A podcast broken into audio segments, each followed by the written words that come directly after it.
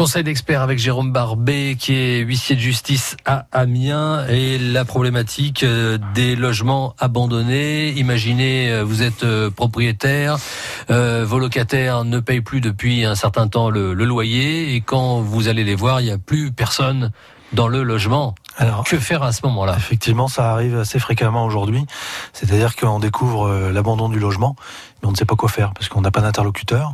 On ne sait, on ne sait pas, on ne, sait pas où, où, réside le. Oui, parce qu'en général, ils partent sans laisser d'adresse. Exactement. Voilà, ce qu'on appelle la, cloche de bois entre guillemets. Et euh, dans ces cas-là, on a, on a, une procédure qui est spécifique, qui s'appelle la, la, une procédure de reprise pour des logements abandonnés. Alors c'est une procédure qui a été créée justement pour réduire le délai de reprise d'un logement abandonné. Mhm. Avant, on était obligé de passer par le tribunal. Oui, parce qu'en fait, le propriétaire n'avait pas le droit finalement de, de, de pénétrer dans le logement. Tout à fait, il n'avait pas le droit de pénétrer dans le logement et en plus, il devait assigner comme une expulsion classique, alors qu'il savait très bien que le logement était abandonné. Et donc, il y avait une audience, il y avait une convocation au tribunal, etc. Aujourd'hui, on a une procédure qui est plus simple. Vous allez voir un huissier.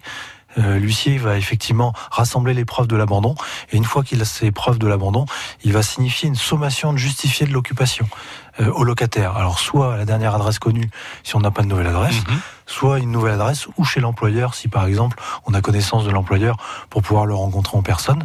Et à ce moment-là, ça laisse courir un délai d'un mois pour justifier si effectivement il occupe ou pas le logement.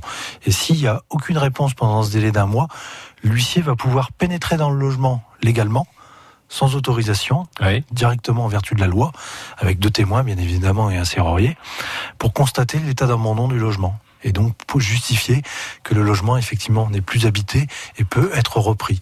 Et à ce moment-là, pourra donc être reloué. Et pourra donc être reloué. Alors ça suppose quand même de faire ce qu'on appelle un constat d'abandon et ensuite de déposer une requête au tribunal. Mais là, c'est pas une assignation, il n'y a pas d'audience, ça va vite et le juge va rendre une ordonnance de reprise des lieux avec éventuellement également une condamnation au loyer impayé. C'est l'avantage de cette procédure.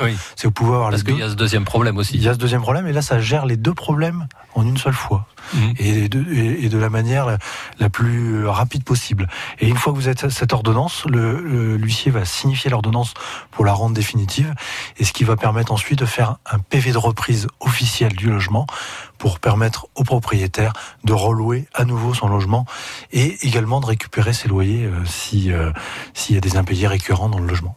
Et là, l'huissier joue un petit peu le rôle du détective. Alors pour finalement retrouver les, les locataires euh, ah, ça, ça fait partie, carapatés. Ça fait partie de notre mission en général. Lorsqu'on va signifier un acte, on a obligation de rencontrer la personne destinataire de l'acte et ça suppose effectivement un travail de terrain et d'enquête.